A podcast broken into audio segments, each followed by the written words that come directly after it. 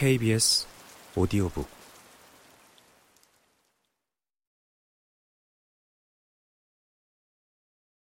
강지가 인상을 쓰며 되물었다. 헌터라면 백설공주에 나오는 그 사냥꾼? 할머니도 엄마처럼 양궁 국가대표 선수였다는 말은 들었지만 양궁 선수는 살아있는 생물을 겨냥하지 않는다. 강지가 처음 양궁을 시작했을 때도 귀에 딱지가 않도록 들은 이야기다. 우리 집안에는 대대로 전해 내려오는 임무가 있고 이젠 네 차례다. 네 양궁 실력이 그 증거지. 너는 헌터걸의 운명을 이어받아야 해. 할머니가 강지의 눈을 똑바로 바라보았다. 전 동물을 사랑하는데요. 사냥 같은 거 관심 없어요. 강지는 딱 잘라 말했다. 헌터가 잡는 건 동물이 아니야. 악당이란다. 네? 강지는 어이가 없어 웃음도 나오지 않았다. 당연히 농담일 거라 여겼는데 할머니는 잠옷 진지했다. 옆에 앉은 아빠마저 조금도 동요하지 않았다. 오히려 할머니가 말할 때마다 아빠는 고개를 끄덕였다. 헌터 집안의 아이는 아이들을 괴롭히는 나쁜 어른들을 찾아 물리쳐야 한다. 왜 그걸 아이들이에요? 어른들이 잡으면 되잖아요. 강지는 이해가 가지 않았다. 아이를 보호해야 하는 건 어른 아닌가? 어른의 눈에는 잘 보이지 않기 때문이란다. 더구나 어른들은 자기도 모르는 사이에 그 악당에게 조종당하기 쉽거든. 그 악당이란요? 차차 알게 될 거다. 헌터 집안의 아이들은 선한 눈으로 나쁜 어른들을 알아보고 그들을 물리칠 수 있는 힘을 가졌다. 그 힘을 꾸준히 길러 언젠가 다가올 대결을 준비해야 하지. 강지, 너는 선택받은 아이란다. 이제 네 운명에 따라야 해. 강지는 고개를 저었다. 아니요.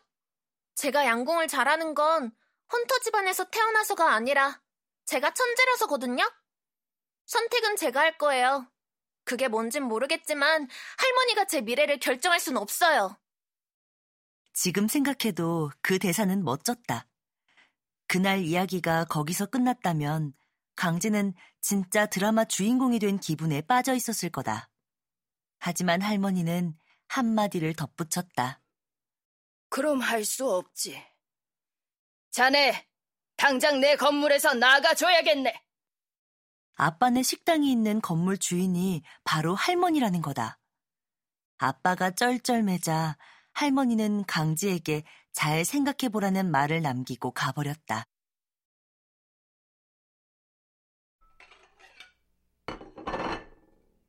강지야, 이거 먹어볼래? 오늘의 특선 수프야. 아빠가 그릇을 내려놓았다. 연두빛이 도는 차가운 완두콩 수프다. 강지는 숟가락으로 수프를 떠 입에 넣었다. 비릿한 콩을 부드러운 사냥우유가 감싸는 맛이 아주 달콤하고 고소했다. 역시 아빠의 요리는 최고다. 아빠는 요리를 예술이라고 생각하여 음식을 많이 만들지 않는다. 하루에 손님을 딱 10팀만 받고 재료는 항상 최상급만 쓴다. 그래서 사실 아빠의 식당은 간신히 운영되고 있다. 그동안 식당을 운영할 수 있었던 건 가게세를 내지 않았기 때문이다. 아빠는 아주 마음씨 좋은 분이 가게를 공짜로 빌려주었다고 했다. 그 조건으로 강지가 헌터걸이 되어야 한다는 말은 하지 않았다. 아빠가 다른 곳에서 식당을 할 수 있을까? 많이 어려울 거다. 아빠, 내가 해볼게. 강지는 마지막 남은 수프까지 싹싹 긁어먹었다. 아빠의 식당에서 음식을 남기는 손님은 거의 없다. 손님들은 이렇게 맛있는 음식은 처음이라며 감탄한다. 아빠가 이 맛있는 수프를 만들지 못한다니 생각만 해도 슬프다. 강지야, 네가 하기 싫으면 하지 않아도 돼. 여기 말고 다른 곳 가서 식당 하면 돼. 이제 아빠 음식 찾는 손님들도 많이 늘어나고 있고. 저기, 아빠. 응? 엄마도 헌터걸이었다는 거지? 아빠가 고개를 끄덕였다. 이제 곧 식당 문을 열 시간이다. 강진은 자리에서 일어났다.